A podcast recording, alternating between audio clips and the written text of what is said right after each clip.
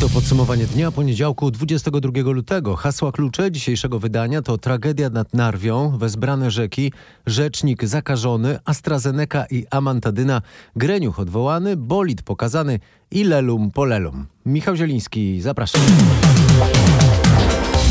Wieczorem zakończyły się poszukiwania Jana Lityńskiego, byłego działacza opozycji w PRL, który zginął w Narwi w Półtusku. Zniknął pod wodą wczoraj po południu, kiedy próbował ratować swojego psa, pod którym na rozlewisku rzeki załamał się lód. W akcji poszukiwawczej brali udział woprowcy, strażacy i policjanci. Po południu ratownicy znaleźli kaszkiet należący do polityka. Informował z miejsca nasz reporter Michał Dobrołowicz. Gdzie ratownicy znaleźli ten kaszkiet? Mniej więcej 30 metrów od miejsca, w którym załamał się lód i Jan Lityński wpadł do rzeki. Ratownicy WAPR przyznają, że to ważny trop, który świadczy o tym, że ciało polityka mógł porwać silny, boczny nurt Narwi. Wszyscy, którzy biorą tu udział w akcji podkreślają, że jest prowadzona w trudnych warunkach. Lód na rzece ma nawet 20 cm grubości. Ratownicy używali przed chwilą kotwic i bosaków, aby go rozbić. Mieszkańcy Półtuska przyznają, że rzeka w tym miejscu na pierwszy rzut oka nie wygląda tak niebezpiecznie, jaka jest w rzeczywistości. Każdy by myślał, że nie jest to głęboko, prawda, że może do kolan, no. A tu się okazuje, że, że są jeszcze tam jakieś te wyrwy. Mówiła mieszkanka Półtuska. Akcja ma być wznowiona rano. Jan Lityński był z wykształcenia matematykiem, pracował jako, jako programista, potem był politykiem i publicystą, działaczem KOR, doradcą Solidarności, posłem, e, potem doradcą prezydenta Bronisława Komorowskiego. Wciąż wzbierają. Roztopowa powódź to aktualnie realny scenariusz, ostrzega Grzegorz Walijewski, rzecznik Instytutu Meteorologii i Gospodarki Wodnej. Największe zagrożenie dotyczy północy i północnego wschodu kraju. Tego śniegu było naprawdę bardzo dużo, tym bardziej, że y, wcześniej, tak jak tutaj pan wspomniał, był silny mróz. Ten silny mróz spowodował, że pojawiły się zjawiska lodowe, a te zjawiska lodowe stworzyły zatory. Te zatory podpiętrzały już y, jakiś czas temu wodę na wielu y, rzekach w naszym kraju. No i to faktycznie jest taka gotowa mieszanka do tego, że mogłoby dojść w niektórych miejscach do powodzi. Mamy przekroczone stany ostrzegawcze na rzekach. Wprowadzane są w kolejnych miejscach e, pogotowia przeciwpowodziowe. Pytanie, e, czy to jest realny scenariusz, taka roztopowa powódź w tym roku? To jest cecha naszego klimatu. Tak może być jak najbardziej powódź roztopowa w kraju, w Polsce i e, największe zagrożenie w tym momencie jest w Polsce północnej i północno-wschodniej. E, niebezpieczna jest sytuacja w centrum kraju. Oczywiście tutaj mowa o Wiśle na odcinku pomiędzy e, ujściem Narwi do Włocławka. Tutaj zator lodowy powoduje podpiętrzenia stanu wody powyżej stanu alarmowego. No i jeżeli do tego dojdzie woda roztopowa, to naprawdę ta mieszanka jest bardzo nie, niebezpieczna i dlatego też tam są wydane ostrzeżenia hydrologiczne trzeciego stopnia. No tak, tych ostrzeżeń jest więcej. E, patrzę na te ostrzeżenia, one są drugiego i trzeciego stopnia, w zależności od tego, na e, część Polski spojrzymy. E, jaką mamy tutaj skalę i co oznacza drugi, a co oznacza trzeci stopień zagrożenia? E, ostrzeżenia hydrologiczne mają trzy stopnie. E, pierwszy, drugi, trzeci i właśnie drugi to jest pomarańczowy kolor, trzeci to jest czerwony. E, kiedy mamy drugi stopień, wówczas prognozujemy, że będziemy mieli na rzekach przekroczone stany ostrzegawcze. Natomiast czerwony to wtedy już alarmowe. No to znaczy, że już wtedy jest naprawdę niebezpiecznie i wtedy często gminy wprowadzają pogotowia przeciwpowodziowe, a w niektórych miejscach, jeżeli nie ma wałów, to może woda wylać i po prostu prostu wyjść e, woda z swojego koryta. Tam, gdzie jest ten trzeci stopień zagrożenia, mieszkańcy powinni liczyć się z możliwością powodzi, dodaje rzecznik IMGW Grzegorz Walijewski, z którym rozmawiał Marcin Zaborski. Całość tej rozmowy na rmf24.pl. Przez nadchodzący tydzień ma być ciepło, na wschodzie do 10 stopni, na zachodzie nawet do 18. Deszcz ma spaść w piątek i sobotę i będzie jeszcze przyspieszał topnienie się. Zakończyła się akcja kruszenia lodu na Odrze, a na Wiśle wciąż pracuje dziewięć lodołamaczy blokujące rzeki zatory lodowe oraz szybkie topnienie śniegu sprawiają, że poziom rzek może szybko rosnąć w wielu miejscach. Więcej na ten temat Paweł Balinowski. Sytuacja na Odrze się stabilizuje. Według służb woda przekraczała jeszcze dziś w kilku miejscach stany ostrzegawcze, ale w najbliższych dniach powinna opadać. Dużo poważniejsza jest sytuacja na Wiśle, od Płocka do Włocławka. Tam lodołamacze walczą z lodowym zatorem. Wszystkie nasze siły skierowane są tutaj w ten rejon, rejon Włocławka gdzie rzeczywiście w tej chwili istnieje to zagrożenie e, powodzi zatorowej. Mówił prezes Wód Polskich Przemysław Daca. Lodołamacze powinny dotrzeć do Płocka w ciągu dwóch, trzech dni. Poza Wisłą lokalne podtopienia i powodzie możliwe są w najbliższym czasie na Bugu i Narwi. W całej Polsce w gotowości na wypadek takich zdarzeń jest 5 tysięcy strażaków. Jak słyszeliście, skończyła się akcja kruszenia lodu na Odrze. Lodołamacze w zachodniopomorskiem wypłynęły dziś ostatni raz, relacjonowała przed południem Aneta Łuczkowska. Dziś lodołamacze już nie kruszą lodu, a pomagają jedynie spychać spływającą z góry Odry krew w kierunku jeziora Dąbie. Ustabilizowała się też sytuacja powodziowa, zniknął zator lodowy na wysokości Bielinka i poziom wody w rzece opadł już poniżej ostrzegawczego, a jeszcze w sobotę przekroczony był stan alarmowy. Jedynie wodowskaz w Widuchowej pokazuje przekroczony poziom ostrzegawczy. W ciągu kilku godzin ma się to jednak zmienić. Akcja kruszenia lodu trwała tydzień, była pierwszą od trzech lat. Jak słyszeliście, 17, nawet 18 stopni na zachodzie kraju. Nadchodzącą wielkimi krokami wiosny widać nie tylko po długich kolejkach do samochodowych myjni, ale też coraz większej liczbie spacerowiczów zadowolonych z tej pięknej pogody. No piękna jest, jak wiosna. Mam nadzieję, że już śniegu nie będzie. O. W ogóle do Poznania zawsze wiosna wchodzi jako pierwsza, więc warto korzystać. Specjalnie tu przyjechałyśmy na tą wiosnę. Tydzień temu jeszcze w zimowej czapce, a dzisiaj, jutro muszę iść do fryzjera, żeby sobie coś z włosami zrobić. No i ta zimowa garderoba już do szafy pewnie. No już powoli tak, ale jeszcze coś mówią, że pod koniec lutego ma być. No to przypomnę, że jeszcze tydzień temu meteorolodzy zapowiadali mrozy aż do końca lutego. Lepsze metody prognozowania mają chyba wędrowne ptaki, które masowo zmierzają do kraju, a wiele już dotarło do Polski. Przyleciały do nas żurawie, które głośno krzyczą. Ten śpiew jest zwany klangorem i one zwiastują, to są takie pierwsze oznaki wiosny. W tej chwili żurawie właściwie już możemy spotkać w całym regionie. One będą teraz łączyły się w pary, e, będą wykonywały te swoje e, słynne tańce, podskoki e, i przystąpią tak naprawdę do szukania już miejsca na gniazdo. Właśnie słyszymy skowronka. To jest drugi znak wiosny. W tej chwili też możemy skowronki usłyszeć e, praktycznie wszędzie. Ta migracja skowronków jest, można powiedzieć, związana z topniejącym śniegiem. To jest zawsze taki znak e, w świecie ptaków, że jeżeli topnieje śnieg, to od razu skowronek jako pierwszy melduje się na polach i na łąkach. Z ornitologiem Sebastianem Menderskim z Polskiego Towarzystwa Ochrony Ptaków rozmawiał nasz reporter Piotr Bułakowski. Szef kancelarii premiera Michał Dworczyk, rządowy pełnomocnik do spraw szczepień, jest zakażony koronawirusem. W związku z pozytywnym wynikiem testu na obecność COVID-19 w najbliższym czasie będę pracował w trybie zdalnym, napisał Michał Dworczyk na Twitterze. A luzowania ograniczeń należy się spodziewać dopiero w połowie kwietnia. Dopiero wtedy o otwieraniu się mogą myśleć restauratorzy czy właściciele siłowni.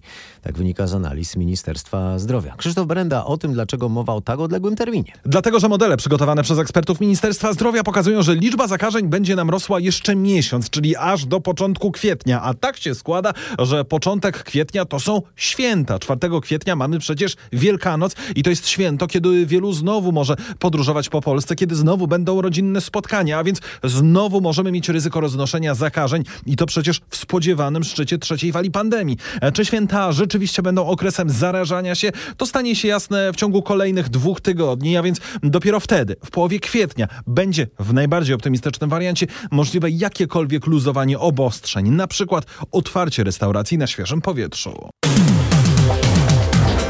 Mamy nosić maseczki, a nie przyłbicy. O tym zapewne już słyszeliście. Rząd ma zaostrzyć rygor zasłaniania ust i nosa. Polacy noszą maseczki, ale często na brodzie. Chyba dobrze. Chyba.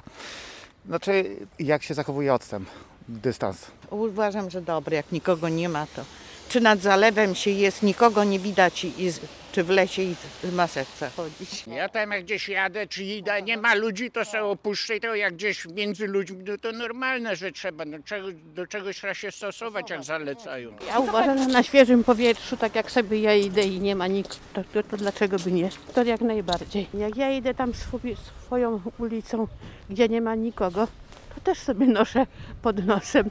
Tak prawdę mówiąc, bo nie idę tak, ale jeżeli idę i jest dużo, są ludzie, no to podnoszę. Jak będziemy rozsądnie się zachowywać, to spokojnie Jakbyśmy można się, tak zrobić. Jakbyśmy się rozsądnie zachowywali, tak, tylko trzeba się rozsądnie zachowywać. Myśli Pani, że umielibyśmy się tak e, trzymać na jakiś dystans od siebie? Na pewno nie wszyscy. Na pewno nie wszyscy, ale myślę, że dobry to by było dla wszystkich teraz na wiosnę. żeby na świeżym powietrzu zachowujemy odstępy, to jestem jak najbardziej za nienoszeniem. Tak, no ja jestem to tego wiadomo, samego w zdania, że W skupiskach to wiadomo, że obowiązuje, ale na świeżym powietrzu, jeżeli odstęp jest 5 czy 6 metrów, czy ja sobie pójdę do lasu, czy przed lasem, nie ma ludzi, więc jestem najbardziej za to, żeby na maseczek nie nosić. przede wszystkim odstęp. I wtedy możemy sobie chodzić na luzie bez maseczki.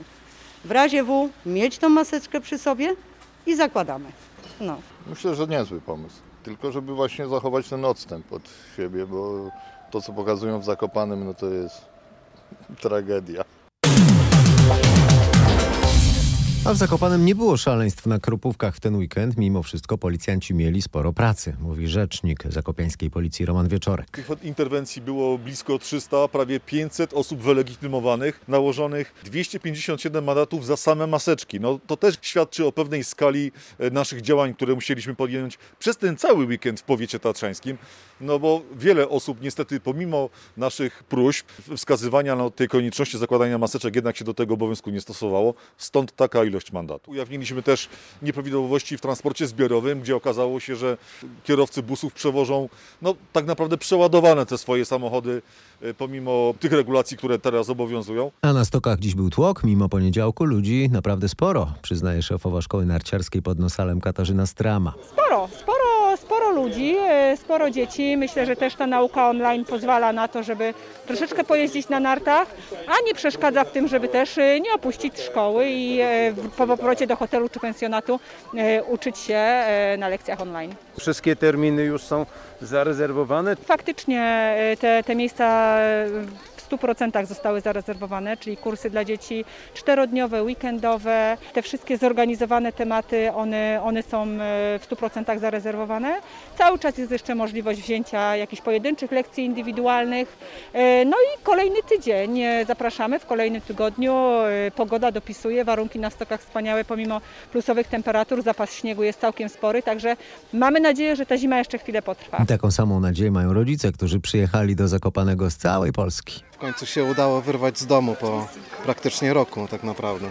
Dzieci korzystają ze śniegu, tak? Tak, warunki są idealne, także póki rząd nam litościwy nie, nie zamknie stoków i innych przyjemności, to korzystamy. Do soboty zostajemy. Przecież ludzie muszą mieć jakąś odskocznię psychiczną po tym wszystkim, co się dzieje. To, to ta sytuacja cała jest nienormalna. Po prostu zorganizowaliśmy sobie ferie, ponieważ nie mieliśmy możliwości w tym roku mieć prawdziwych ferii, to sobie musieliśmy zorganizować sami. Dzieciaki zapisaliśmy tutaj do szkoły, jesteśmy bardzo zadowoleni. Dzisiaj pierwszy dzień, no super się spisali, także po, pogoda sprzyja tylko się cieszyć. Jak się chce, to się da. Urlop czy zdalna praca? Urlop. Urlop połączony z pracą jednak, pod Ja telefonem. mam urlop. No niestety trzeba również i w ten sposób połączyć przyjemne z pożytecznym. Takie drugie ferie mamy teraz. Na szczęście W tak. sumie pierwsze. Pogoda super. Z turystami w Zakopanem rozmawiał nasz reporter Maciej Płachicki. Słuchacie podsumowania dnia, teraz o szczepionkach. Z miesiąca na miesiąc będzie ich przybywało, zapewnia członek Rady Medycznej przy premierze i lekarz chorób zakaźnych profesor Robert Flisiak. E, wiemy już o tym, że Johnson Johnson wejdzie prawdopodobnie, no już złożył do Europejskiej Agencji e, dokumentację. W związku z tym też możemy się spodziewać sporych dostaw. Także y, Tylko kiedy, panie profesorze, tylko wiadomo, kiedy? Że z miesiąca na miesiąc tych szczepionek będzie przybywało z powodu różnych, e, pojawiania się e, różnych producentów. Dobrze, panie profesorze, gdyby pytano pana o zdanie, to rozumiem, że pan powiedziałby tak, ostrożnie ze Sputnikiem, poczekajmy, aż zdecyduje Europejska Agencja Leków, tak? Ostrożnie z każdą szczepionką. Niech zdecyduje Europejska Agencja. No to świetnie, bo wie pan, nie wiem, czy pan to śledzi, czy pana dociera to, ale rośnie taka fala narzekań na szczepionkę AstraZeneca. Nauczyciele się skarżą, że mają, e, mają jakieś niekorzystne no, zachowania. Wie pan, to jest urban legend, że podobno w jakiejś szkole zaszczepiono trzech nauczycieli i oni w poniedziałek byli już, e, w piątek zaszczepiono, a oni w poniedziałek byli już, byli już chorzy.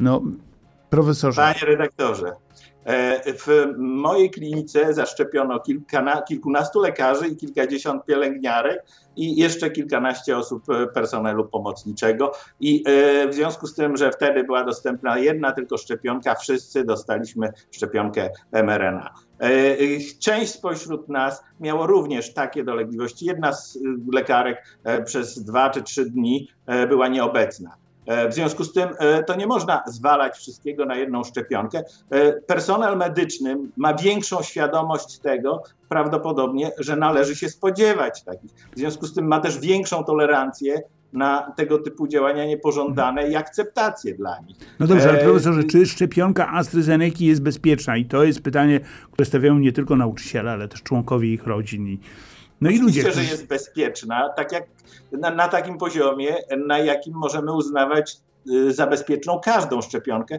bo te objawy, o których mówimy, są typowe i zdarzają się przy wszelakich szczepieniach. Czyli przy szczepieniach grypy również, tak? Na przykład. Tak, oczywiście. No ale dobrze, mówimy o takich objawach jak m, jakieś takie zmiany skórne, czyli swędzenie albo, no, albo właśnie, nie wiem co, mdłości. Nie, no najczęściej mamy do czynienia po prostu z bólem ramienia, Mhm. e, które oczywiście nie, nie przeszkadza w pójściu do pracy, u większości przynajmniej, jeżeli nie jest się drwalem. E, Natomiast e, większość dolegliwości, które utrudniają funkcjonowanie, to jest po prostu uczucie rozbicia, że, że objawy rzekomo grypowe, gorączka, osłabienie. To są najczęstsze objawy i ja rozumiem, że one mogą czasem utrudniać funkcjonowanie, ale to jest kwestia jednego, dwóch dni. Robert Mazurek i profesor Robert Flisiak. Całość półgodzinnej rozmowy znajdziecie na naszej stronie w internecie. Kolejny raz e, w podsumowaniu dnia zauważę, że szczepionki cieszą się znacznie większą atencją ze strony polityków i mediów niż lekarstwa na COVID-19. E, Zatem w naszym podcaście nie zapomnimy o terapiach i wrócimy do badań nad amantadyną. 12 marca ma się zacząć rekrutacja pacjentów do badania nad skutecznością tego leku.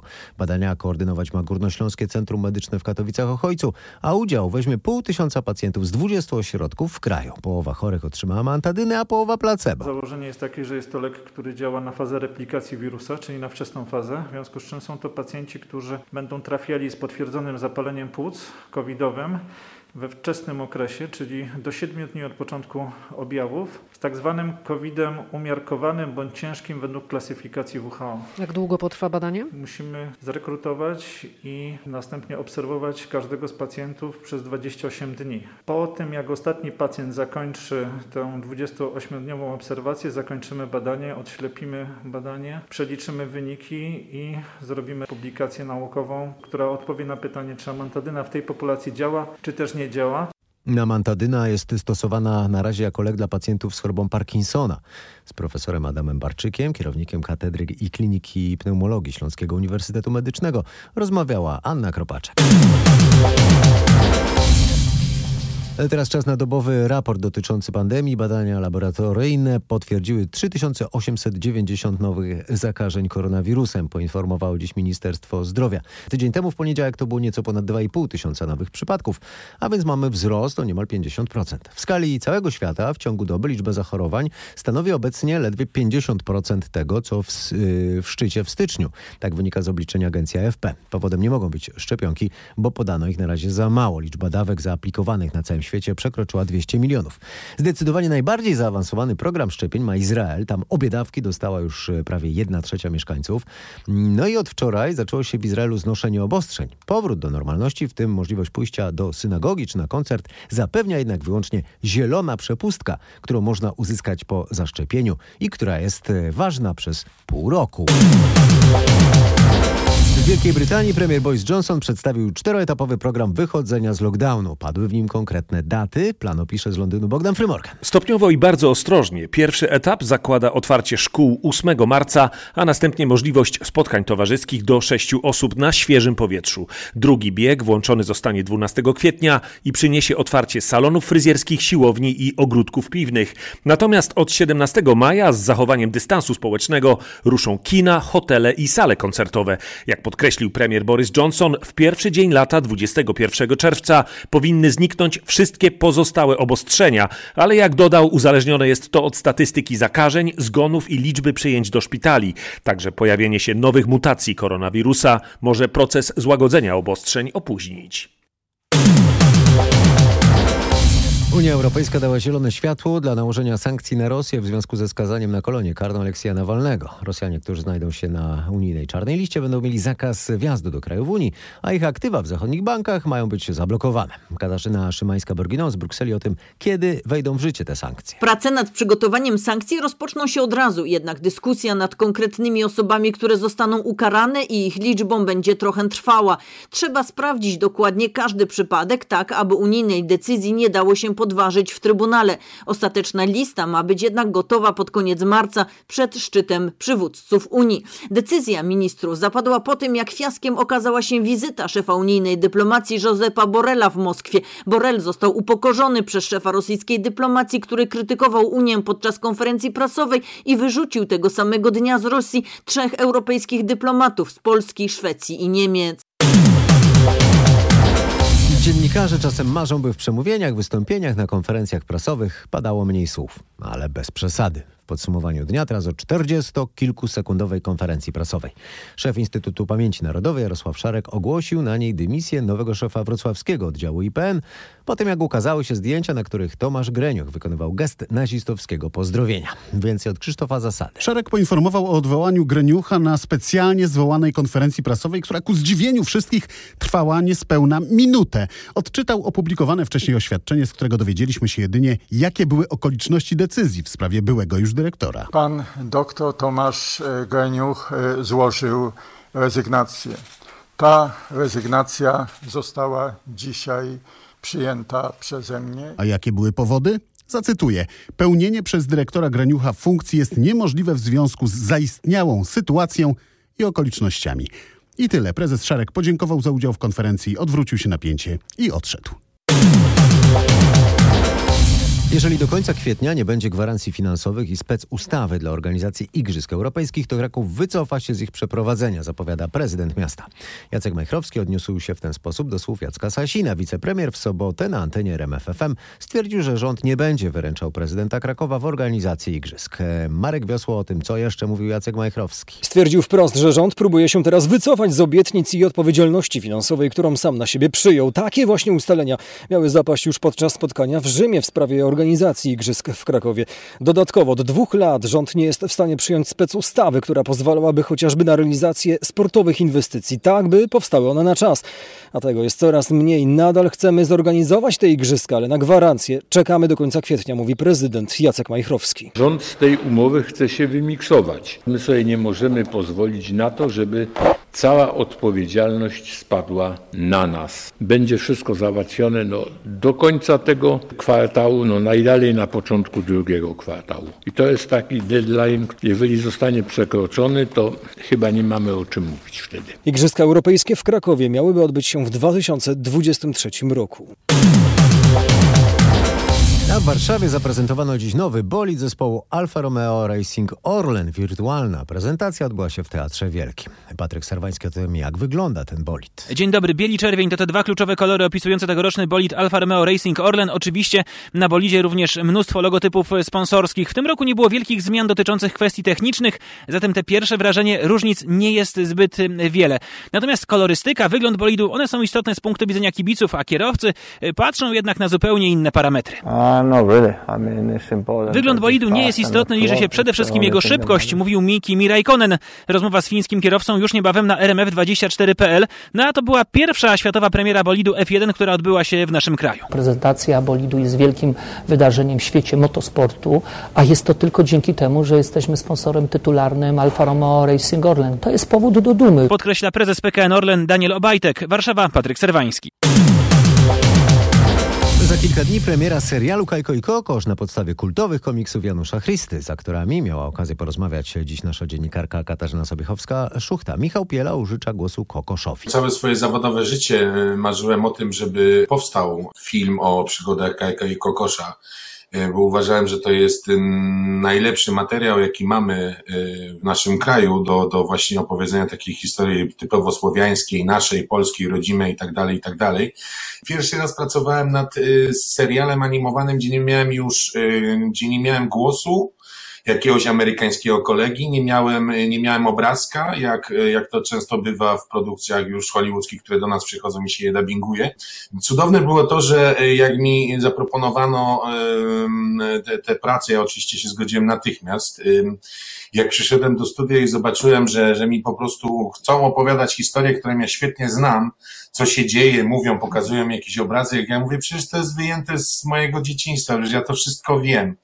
Pierwszy właściwie y, nadałem tej postaci jakiś taki rys Kokoszowi, prawda? Teraz już ktoś, kto od nas kupi, od Netflixa kupi ten, ten serial i będzie chciał się dubbingować, to już my będziemy tym pierwowzorami, oni będą musieli się do nas dostosować, co jest bardzo radosne. Mm, Z kolei Kajko mówi w serialu głosem Artura Pątka. Szczerze mówiąc, jeszcze nie znając obsady pełnej, przeszła mi taka myśl przez głowę, y, z czego się bardzo cieszę, że fajnym teamem bylibyśmy właśnie z Michałem, gdzie już mieliśmy okazję y, w innych y, produkcjach się pojawiać. Więc gdzieś sobie to tak mniej więcej wyobraziłem. Siłą komiksowych historii są m.in. zabawne powiedzonka. Czy wy macie jakieś takie swoje ulubione powiedzenie z Kajko i Kokosza? Bo ja mam Mirmiłku, nie desperuj. Macie coś takiego? Jakiś Piękne, taki cytat? tak, cudowne. To jest ten właśnie rys charakterystyczny, komiczny. I to, to jest jedno z moich ulubionych. Również jest kilka takich e, sztandarowych. Lelum po lelum, ja bardzo zawsze lubiłem Łamignata jednak i on to, był, to była taka postać e, drugoplanowa w tym, w tym komiksie, ale jednak pojawiła się na czas i to był jednak e, niezawodny przyjaciel całego grodu. Całą rozmowę Katarzyny Sobiechowskiej-Szuchty znajdziecie na rmf24.pl, a podcast znajdziecie codziennie na RMF On, rmf24.pl. Zachęcam do subskrybowania. Do usłyszenia, do jutra.